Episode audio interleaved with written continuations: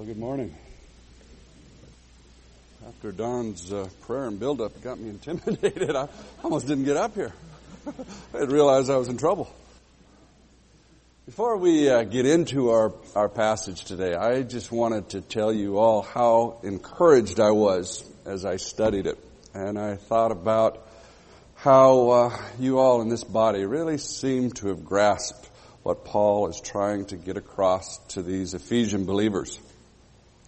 As you know, uh, what Paul's doing in the book of 1 Timothy is trying to counter the effects uh, of some false teaching that was going on in Ephesus. These false teachers were uh, disrupting the, the churches, the house churches that met throughout the city. Their false teacher, false teachings were, were causing all kinds of confusion disruption. men were coming together as a result of this teaching and arguing and fighting. And there was just a lot of strife. Uh, certain women uh, were uh, involved with uh, with confronting the teachers that were teaching, pushing themselves and, and, and, their views rather than listening to the to the, the appropriate leaders. Things were just in chaos. Things were very much disrupted. The unity and peacefulness of the body was pretty well lost. The, the real leaders were, were being confronted and argued with at every point. Their, their ability to lead was, was largely frustrated. Any submission to, uh, to godly leadership and right teaching seems to have been lost. Now, uh, what was so encouraging to me as I studied this passage was to see the contrast between what was going on there in Ephesus and the loving submission I see in this body toward our leaders.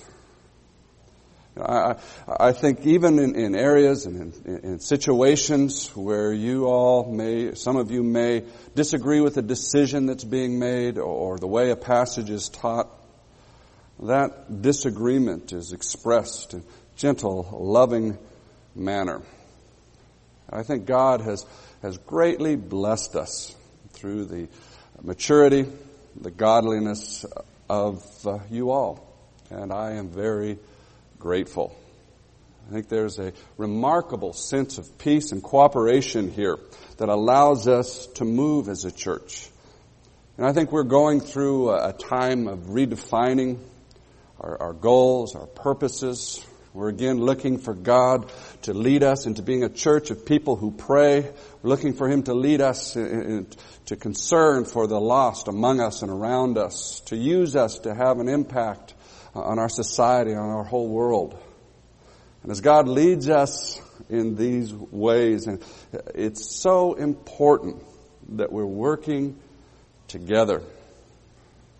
It's so critical that, that, that, that our, our leaders have the ability to encourage us, to help us in these and other directions without struggling and fighting at each point.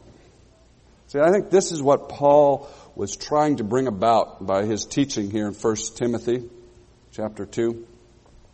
I think he is trying to, to settle things down, to free the leaders up to lead, to free the church up to move in the directions that it really needed to move. And I think as we study this passage, we'll see how these goals are really what's behind all of his instructions.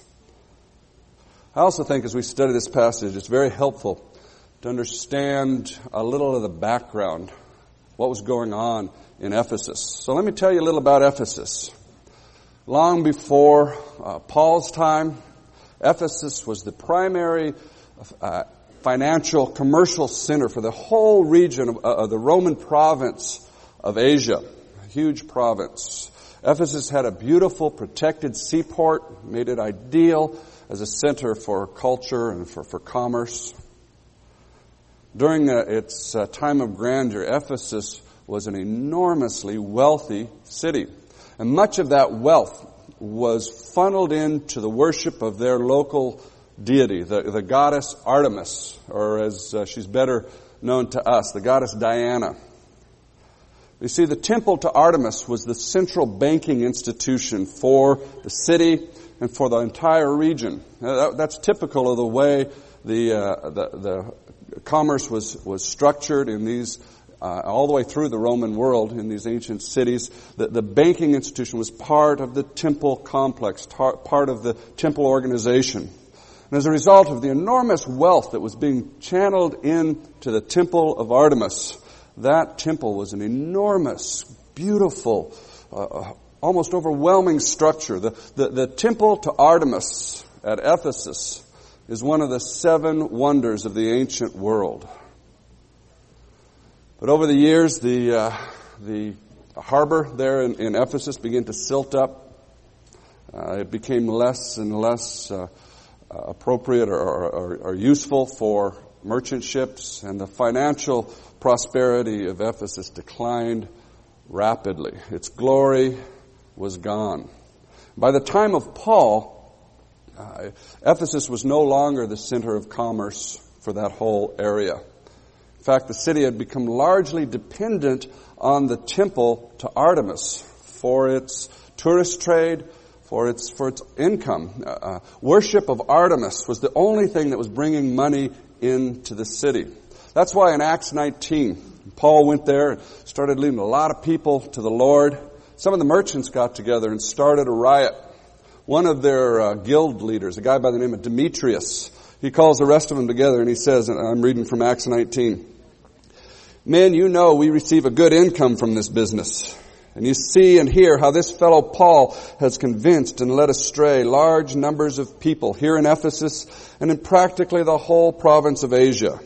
He says that man-made gods are no gods at all. There's a danger not only that our trade will lose its good name, but also that the temple of the great goddess Artemis will be discredited, and the goddess herself, who is worshipped throughout the province of Asia and the world, will be robbed of her divine majesty. So a, a, a mob formed, and they went and attacked uh, the Christians. They grabbed some of the leaders. They were looking for Paul, but they couldn't find him, so they grabbed a couple other guys. But the clerk of the city came out, and he calms them all down. He settles them all down, and he says, Men of Ephesus, doesn't the whole world already know that the city of Ephesus is the guardian of the temple of the great Artemis and of her image which fell from heaven? Therefore, since these facts are indisputable, you ought to be quiet, not do anything rash. You've brought these men here, though they have neither robbed temples nor, nor blasphemed our goddess. If then Demetrius and his fellow craftsmen have a grievance against anybody, the courts are open there are proconsuls, they should press charges. And he settled the mob down, he sent everybody home, calmed everything down. But did you notice how, how the primary concern for everyone involved was the temple to Artemis and the money that it brought in? That's the center. The temple to Artemis was the center of all Ephesian life and society. Worship of the goddess Artemis was particularly popular among women. Legend had it that the worship of Artemis was founded by women warriors, the Amazons. Uh, Artemis was considered the, the source of life, the mother goddess from whom all human life derived. She was the goddess of fertility. She was the goddess of, to, that protected women during childbirth. A woman would go and offer a sacrifice of clothing to the uh, idol to the, to, at the temple to ensure a safe childbirth. Many women, most women, especially wealthy women, would try to imitate the, the clothing, the dress uh, uh of Artemis. Uh, unfortunately, it was a very sensual, uh, seductive type of dress, very opulent with braided hair and pearls and jewelry and, and, and fancy expensive clothes. Women were the leaders of the religion, uh, of the worship of Artemis. They were the priestesses. They were the authorities on proper worship. There were large numbers of women who were what we would call temple prostitutes because part of the worship at the temple involved these elaborate orgies where, where the men would come and get drunk and have sex with these temple prostitutes. These orgies were wild affairs with drunkenness and all kinds of brawling and fighting and debauchery. Well, this is the uh, culture and the background of Ephesus. This is how these people looked at religion.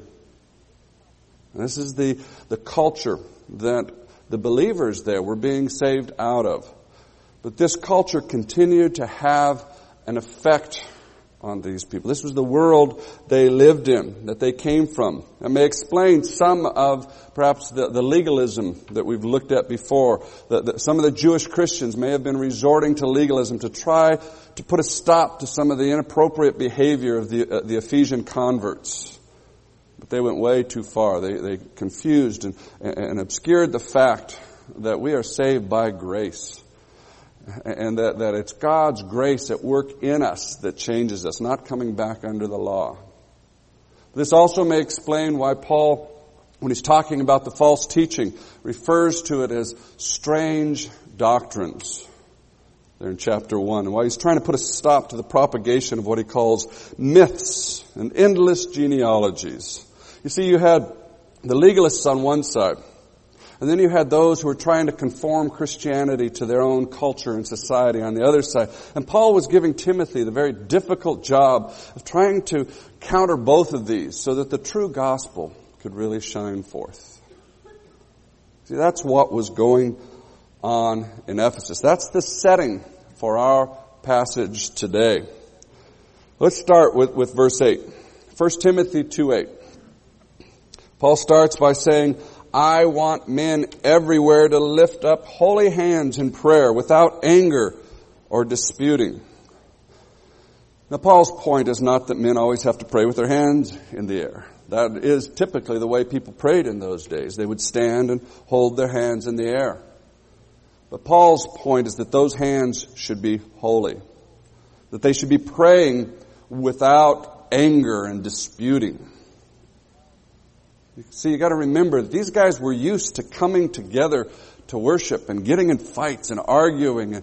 It didn't feel at all inappropriate to them to come together and, and, argue with each other and get mad and throw a fist or two. That just was the normal way you worshiped. That's not the way it's supposed to be when the, when the church comes together. This was a difficult transition for many of these men. Because their culture encouraged that kind of confrontive, argumentative behavior. I realize there's a lot in our culture that encourages that kind of behavior as well. Sometimes it's very difficult as people come into the church to leave that kind of behavior behind, to not bring it into the church with them. It's sometimes a difficult transition. Sometimes very hard for those who are actively involved in politics. You See, our political culture is based on holding a position, arguing for it, confronting the people you disagree with, lobbying others to agree with you. When people, men and women who are immersed in that culture, come into the, to the church, it's hard to break those habits of, of confrontation, of arguing, of lobbying, and get everybody on your side against them. But again, that's not the way it's supposed to be when the church gathers. Or consider our, our political culture, where men and women have to push their agenda. They've got to overcome obstacles, even when those obstacles are coworkers or other people. It's a, it's a culture where power is to be cultivated. Ruthlessness is rewarded. I have a good friend who actually lost his job because his boss said he was too nice. He just didn't, he, he just cared too much about the lives of other people. He was not ruthless enough. His boss flat out told him that's why he was firing him. He wasn't a driver. He wasn't pushing pushing people hard enough. And that's often the, climate that our business culture develops an atmosphere of, of conflict, competition. But again, that isn't the way that, it, that God wants it to be here in the church. When people bring that way of acting and that way of leading into the church, the churches become places of conflict and arguments and struggle. You know, how many churches are characterized by mean, stubborn, argumentative people? You know, the spirit of the church turns into one of fighting and tension and tension and competition. I was reading in a book called Leadership, or a magazine called Leadership Magazine. They were telling of a situation one church where, where two deacons actually got in a fist fight with each other up at the podium as they were trying to get the congregation to, to adopt their own position. You know, and the, those outside the church look on. and they shake their heads and they say, These people have nothing different to offer. The antidote to all of this, Paul says, is to pray together, lifting holy hands. Now, the word Paul uses there for holy means pleasing to God. It's not the typical word for holy, which means set aside. This one emphasizes being pleasing to God. You see, when we come together, our goal can't be to have our agenda adopted. Our goal can't be to, to have our position win out, to gain political control of, over, over the, the congregation. No matter how strongly we feel about a certain issue, our goal has to be to please God. This is His church. It's His agenda that matters. It's His goals that count. And His goals are that we humbly trust Him and that we humbly love each other. See, when we come together and express our dependence on Him through prayer, when we express our confidence in His ability to take us, to lead us where He wants us to go. When we lovingly pray for each other, by His Spirit, God develops an atmosphere of peace and unity. And then within that atmosphere, we can begin to discuss our differences, to talk about how we see things differently. And God uses that process by His Spirit to take us where He wants us to go. Let me encourage you. Let me call on you. If you find yourself in disagreement, in conflict with a brother or sister, stop. Suggest that you pray about it. Together come before your Lord. Lay it all out before Him. See where He takes you. Let Him be Lord. So Paul has addressed a problem that had come up mainly among uh, the men, that was, they were fighting and arguing. Paul calms them down, settles them down, gets them to pray instead of fight. Now he uh, is addressing a problem that was coming up prim- primarily, predominantly among the women. Starts talking to them in verse 9. Now, verse 9 actually starts with a word that is left untranslated in the NIV in most of your Bibles. The word means in the same way, likewise. And, and what Paul's saying, with the same attitude of unity, of gentleness, of cooperation. Then he goes on to start talking to women about how they dress, how they adorn themselves. Listen to verses 9 and 10. I also want women to dress modestly, with decency and propriety, not with braided hair or gold or pearls or expensive clothes, but with good deeds, appropriate for women who profess to worship God. Now, what I think was going on here in Ephesus was that uh, some women who were used to, from their culture, dressing like the goddess Artemis, they were used to very sensual seductive dress. Paul saying, no, wait a minute, don't dress that way. And those same women, or maybe other women, were also used to competing with each other with their clothing.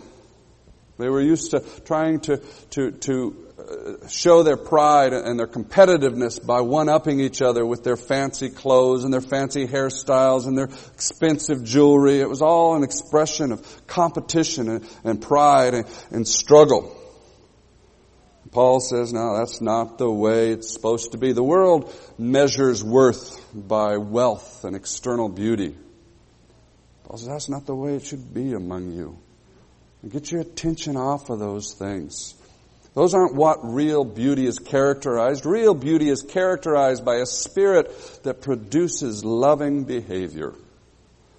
See, and these principles that Paul is giving to them apply to us. Our society encourages uh, men and women to be sexy, seductive. Our media pumps us full of this stuff. And I, I don't think Paul is calling on us to be frumpy, out of date, unattractive. Now, clothing, hairstyles, jewelry can be attractive, but when our motive, when our goal becomes to be sexy and seductive, we are doing a disservice to our brothers and sisters in Christ. See, our sexual appetites are one of the most powerful parts of our personalities. That's the way God created us. In Genesis, we're told that, first of all, that we are spiritual beings. We are created in the image of God. We can relate to God spiritually. But then the very next thing we are told is that we were created male and female. We are sexual beings. See, the only thing more powerful in the human personality than sexuality is spirituality. It's only as we allow our relationship with God to control our sexual appetites that they can be controlled at all. There's a constant struggle to bring our sexual desires, our sexual appetites, our sexuality under God's control. And when we dress to be sexy, not only are we allowing our own sexuality to take control rather than our relationship with God, but we are also making it that much more difficult for our brothers or sisters to bring their sexual appetites into submission to God's control. It's wrong. It's unhealthy. It's harmful for the body. And, and let me emphasize this for the women here too. It's a fact that most men are more visually stimulated than most women. That's one of the reasons that pornography is largely a male vice. See, I think an awful lot of women don't realize the impact of seductive uh, clothing or immodest clothing or adornment on their brothers. They're not affected the same way, so it's not obvious how it affects their brothers. But part of maturity in Christ is growing in our skill at loving people who are different than us, understanding their needs, understanding who they are. Let me call on you to let love be what dictates your attire. In the same way that you let love uh, dictate, control, that let love be the motive behind what you wear. Also let love monitor your extravagance. There are many here who are doing very well financially, and that's great. But there are many here who are not. And it's all too easy to let our expensive cars or expensive clothing make those who excuse me, aren't doing as well feel out of place, feel uncomfortable, feel like they're not welcome or valued. You see, we want this church to be a place where rich and poor and everyone in between feels equally at home, equally valued.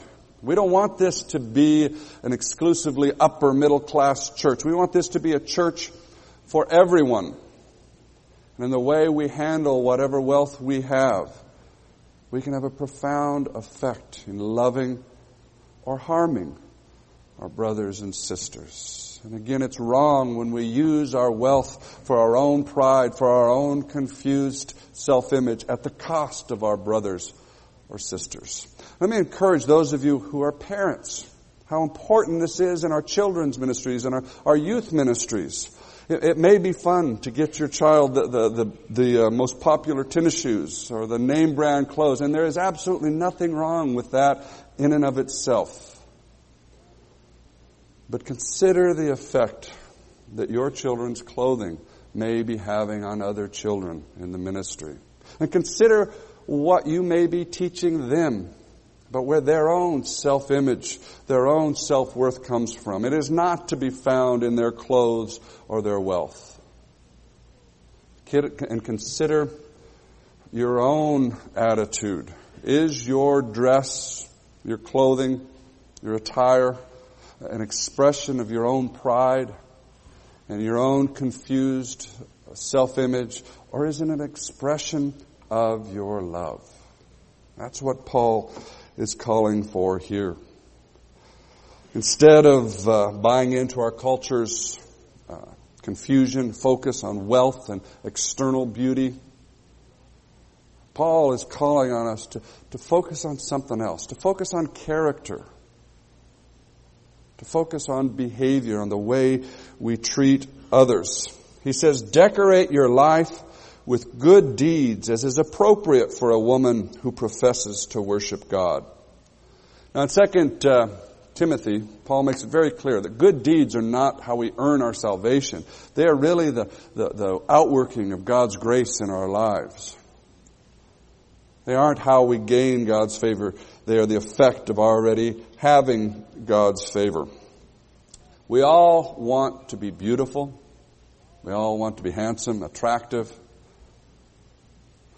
But true beauty comes from the inside, from a heart that is submitted completely to God and so filled with His love that it spills over into good works and spills over in the way that we treat other people. Uh, when my kids were younger, they had a uh, book called Sleeping Ugly. It was a book about a prince who had to choose between two women to wake who were both under a spell. One woman was very physically attractive, very rich and glamorous. The other woman was very plain, but he knew her to be a woman who was filled with kindness, inner beauty. In the end of the book, the prince, because he's wise, chooses to kiss the uh, homely woman and wake her up to be his bride because he recognized true beauty. He could see it. Let me tell you about uh, one of the most beautiful young women I've ever known. Her name is Dawn Bailey. Dawn uh, has severe cerebral palsy. All of her physical features are very contorted, spastic. But all it takes is one look into her eyes to see the joy and the love that was in there. I used to work at a home for severely handicapped where Dawn lived. And as I got to know the woman inside her, I was almost overwhelmed by her profound beauty. See, nothing is more attractive in a woman or a man than a gentle, quiet spirit full of God's love. Nothing adorns a person better than the radiant joy that comes from knowing God's love and the spilling over of that love in the way we treat other people. That's what true beauty is really all about. Well, Paul has been addressing men and women in the city of Ephesus. He's been trying to counter the effects of the Ephesian culture on them. He's been uh, uh, trying to correct the men who had been used to coming together in an unholy way with struggling and fighting. Tells them to pray instead of fight. He uh, has been addressing the wealthy women who were used to coming together and competing with their wealthy clothes and their jewelry and their hairstyles, and who were used to imitating the goddess Artemis in her sensual and seductive clothing. He's telling them to stop. He's trying to settle them down. All of this cultural baggage had come into the church and had, had destroyed the love there, had destroyed the peace, was disrupting everything. And Paul is trying to quiet these churches so they could get on with loving God, studying the Word, moving ahead. That brings us to verse 11. Paul says, a woman should learn in quietness and full submission. I do not permit a woman to teach or have authority over a man. She must be silent. Now let me tell you what I believe to be going on here. In uh, 2 Timothy 3, we find out that one of the tactics of these false teachers was, as Paul puts it, to worm their way into homes and gain control over weak-willed women who were burdened down with sins. Now, Paul is not uh, suggesting that women are weak-willed. He's just saying that these men prey on women who are weak-willed. These men were preying on, on, women, uh, probably wealthy women who had a lot of time on their hands and who, who really hadn't grasped the grace of God. They were still weighed down with, with all kinds uh, of sins. And these guys would go into their homes and talk with them for hour on end. They would, uh, they, they, they, would indoctrinate them in, in, in, these strange doctrines and mythologies. They would recruit these women kind of as the vanguard of their heresies. These, uh, the, these false teachers would appeal to their pride and what Paul calls their, their evil desires. They convinced these women that they knew best what should be taught. After all, didn't their culture teach that women were the authorities on spiritual things? They were the true leaders. They were the source of life and truth and knowledge. Some of these women may even have been leaders within the Artemis cult before their conversion. But anyway, these women were going into the gatherings, the, the churches that met in people's homes. And they were disrupting them. They were arguing and interrupting, inhibiting the ability of the true leaders, the, the, the leaders to lead and the teachers to teach. They had become a vanguard of these, these heresies and were pushing their own, uh, their own views, pushing themselves. And Paul again is trying to quiet it down, to settle it down. Stop the disruption. In fact, the uh, word he uses there in verse 11, when it says that he wants uh, uh, women to learn in quietness. The term for quietness does not mean to not make noise. It means to settle down, to be at rest, literally, to be at peace, to not be all stirred up, stirring everything up and causing a disruption. He wants these women to settle down, to learn, to listen, to, to, to, to, be taught with all submissiveness, he says, to submit to, to, to the teaching of the appropriate leaders and the appropriate teachers. The emphasis there is on learning. These women needed to learn, to be corrected, because they were really confused and, and out to lunch in the things that they were trying to push. And then Paul says literally, I am not allowing a woman to teach. Now we know that this is not a universal injunction against women teaching in all situations because Paul himself had women teaching in a variety of situations. He encouraged older women to teach younger women. We have women like Priscilla who along with her husband Aquila taught and trained, discipled Apollos, others. You see, the injunction for a woman not to teach is in connection with his instruction that a woman is not to usurp authority over men. That's the way the King James translates it. The word he uses there for authority is a very unusual word. This is the only place it's used in our Bibles, in the New Testament. Elsewhere in, in, the Greek language, other Greek literature, the word isn't used for appropriate normal authority. It's always used for an autocratic, oppressive, domineering, dominating authority. Someone who on their own authority pushes themselves and takes control. In fact, one of its most common uses is as a synonym for murder. Somebody who dominates another person to the point of killing them. That's never the kind of authority that God wants for His people. Again, what I think is happening here is that these women were coming into these gatherings, were pushing themselves, were trying to dominate the meetings, were trying to assert their own teachings and assert the, the, the, things that they had learned as, as being the true teaching. They were causing all kinds of confusion and disruption, and Paul is putting a stop to it. Now, I don't believe that this is a prohibition against women teaching, nor do I believe that this is a prohibition against women having uh, positions of leadership or authority within the church. Again, I just see Paul's own behavior elsewhere seem to contradict that.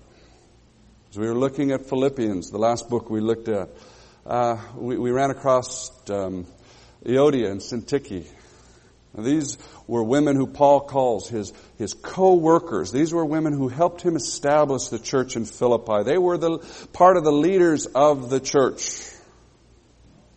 And in Corinth, we know that women led in prayer and prophesied in the gatherings. Later on in 1 Corinthians, when Paul is talking about everything being done in an orderly way, each person bringing a, a, a, hymn to sing, a word of instruction, a prophecy. We, we have no indication that women were excluded from these activities. In fact, I think from the context, it would suggest that women were included in these activities. Again, what I think is going on is that Paul is trying to stop what was going on there, the disruption that was going on there in Ephesus. Just like in verse 8 of our passage. His point wasn't that men should raise their hands when they pray. His point was that they should settle down, stop fighting. His point was not that women should never have their hair done or wear jewelry. The point was they should settle down and stop competing. Stop using their, their dress, their clothing in an unloving way. Just like here, I think his point is they should settle down. Stop pushing themselves and, and their views. Stop disrupting the body, the, the teaching, the things that were going on. In fact, he ends verse 12 by repeating that same word that means to settle down, to be at rest, to stop causing a ruckus. In fact, Paul uses this um, same word in 2 Thessalonians when he's instructing some men who had quit their jobs and were just running around causing problems. Paul tells them to settle down, to stop it, to quiet down, and to get jobs get back to work.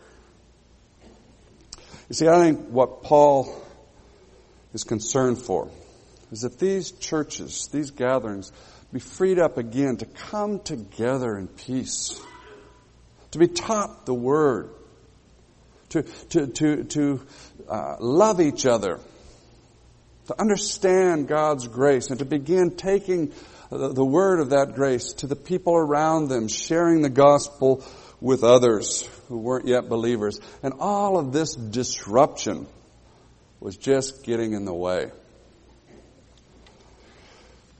Now, um, the next three verses are very, very hard to understand.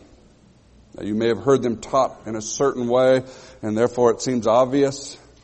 But anyone who teaches these next three verses has to supply an awful lot of argument obviously, Paul leaves a lot of his argument out. Timothy probably knew exactly what he was talking about. Unfortunately, we try to reconstruct his argument and fill in the blanks. And different people fill in the blanks differently. But let me tell you again what I think he's saying. First, he says, For Adam was created first, then Eve. And Adam was not the one deceived. It was the woman who was deceived and became a sinner. See, I don't think he's so much giving his reasons why a woman shouldn't have domineering authority. Nobody should have that kind of authority in the body. That's wrong. I think his, his, what he's doing is refuting some of the false teaching that had been going on. If you remember in the Artemis cult, that women were the source of life. They were the source of truth. They were the source of understanding. They were the authorities on how worship should take place. And and, some of what was going on is these women were being convinced that that's what their role should be as well. And Paul is just saying, no, it's not. Women are not the source of life. Man was created first, then Eve. In 1 Corinthians, when Paul talks about uh, the same concept there, he has a different purpose in it. Excuse me. But what he says is, man was created first, then Eve, and then from then on, every man came from woman. Woman first came from man, and every man after that comes from woman, and it all equals out. We're on a par. We're equal. We're codependent. Are not, that's not the right word psychologically anymore. We are dependent on each other. That's the word I wanted. And he's trying to say, no, women are not the source of life. And women aren't the authorities. They're not more reliable when it comes to spiritual things. Eve was deceived. And then she became a sinner. See, women are not the authority. They're not the source of understanding. Scripture is our authority in spiritual things. And the teachings of the apostles illuminated by the Holy Spirit is our source of understanding of spiritual things. And now we come to verse 15. Let me read this one. But women will be saved through childbearing if they continue in faith, love, and holiness with propriety. I gotta tell you, I, I don't know what this verse means. uh, in, in 2 uh, Peter 3, verses 15 and 16, Paul, or Peter is talking about Paul's letters. He refers to them as scripture. And then he says, and is, these are Peter's words, that Paul writes some things that are very hard to understand. I think uh, Peter was looking at this verse when he wrote that because it's very hard to understand. I've I have read maybe six or seven somewhat uh, plausible reconstructions of Paul's argument, but none of them are very satisfying. Let me give you a couple. Uh, one possibility is that uh, because in the Artemis cult, these Ephesian women were, were used to going to the temple, offering a, a, sacrifice of clothing as to ensure their protection in childbearing. That Paul is trying to get them away from that. To say, no, you don't look to some goddess, even though that's, I mean, that was kind of the standard medical procedure in their society. They were used to doing their parent, their mothers had done that and their mothers' mothers. He said, no, that's not what you do. God is the true Savior. And what matters is not some ritual. What matters is faith and love and holiness. Get your attention back on these things. Now we know this is no guarantee that a woman who is faithful will be protected in childbirth. That's just not true. Too many over history, too many faithful, godly women have died giving birth. So this isn't a guarantee, but at least it gets the attention back on to God and to, to faith and love, holiness, rather than some ritual. Another possibility is that um, uh, since Paul inserts in this verse when he says childbearing, he inserts the, the article the in the Greek before that. Maybe he's talking about the childbirth, the birth of Christ who is our Savior. And again, his, his attempt is to get our focus back on faith and love and holiness in response to that Christ child who grew up, died for our sins. But bottom line, I, honestly don't know what he's trying to say in this verse. Again, you have to fill in a lot of blanks. This is one of those things I think we're going to have to ask Paul when we see him in heaven. But let me uh, just close with pointing out what I think is, is a profound irony.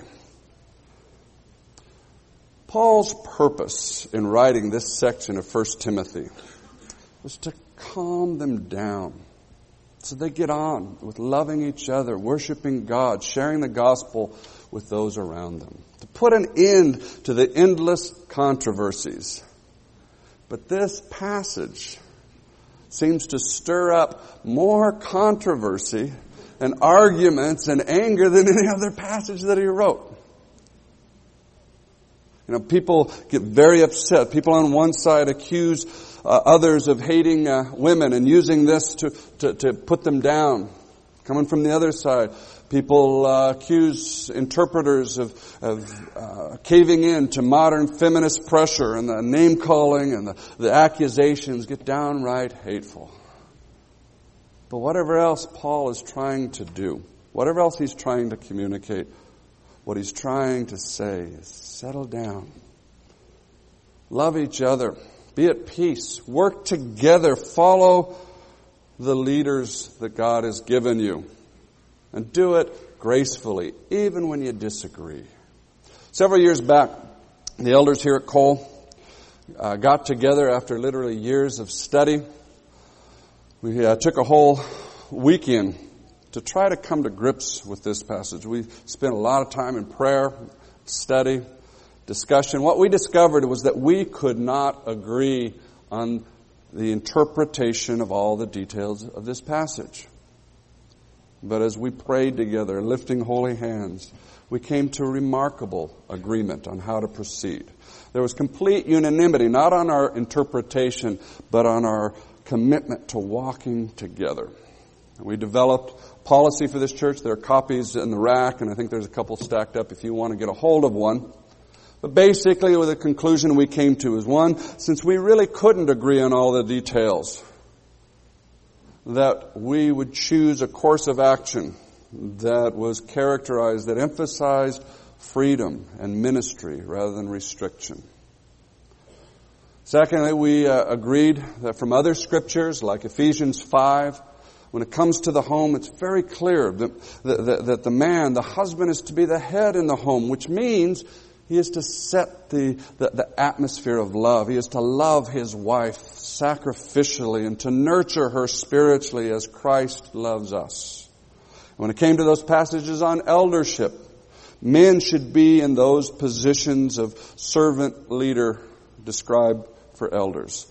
But when it comes to women teaching within this body, holding positions uh, of real authority and leadership, we felt that was entirely appropriate.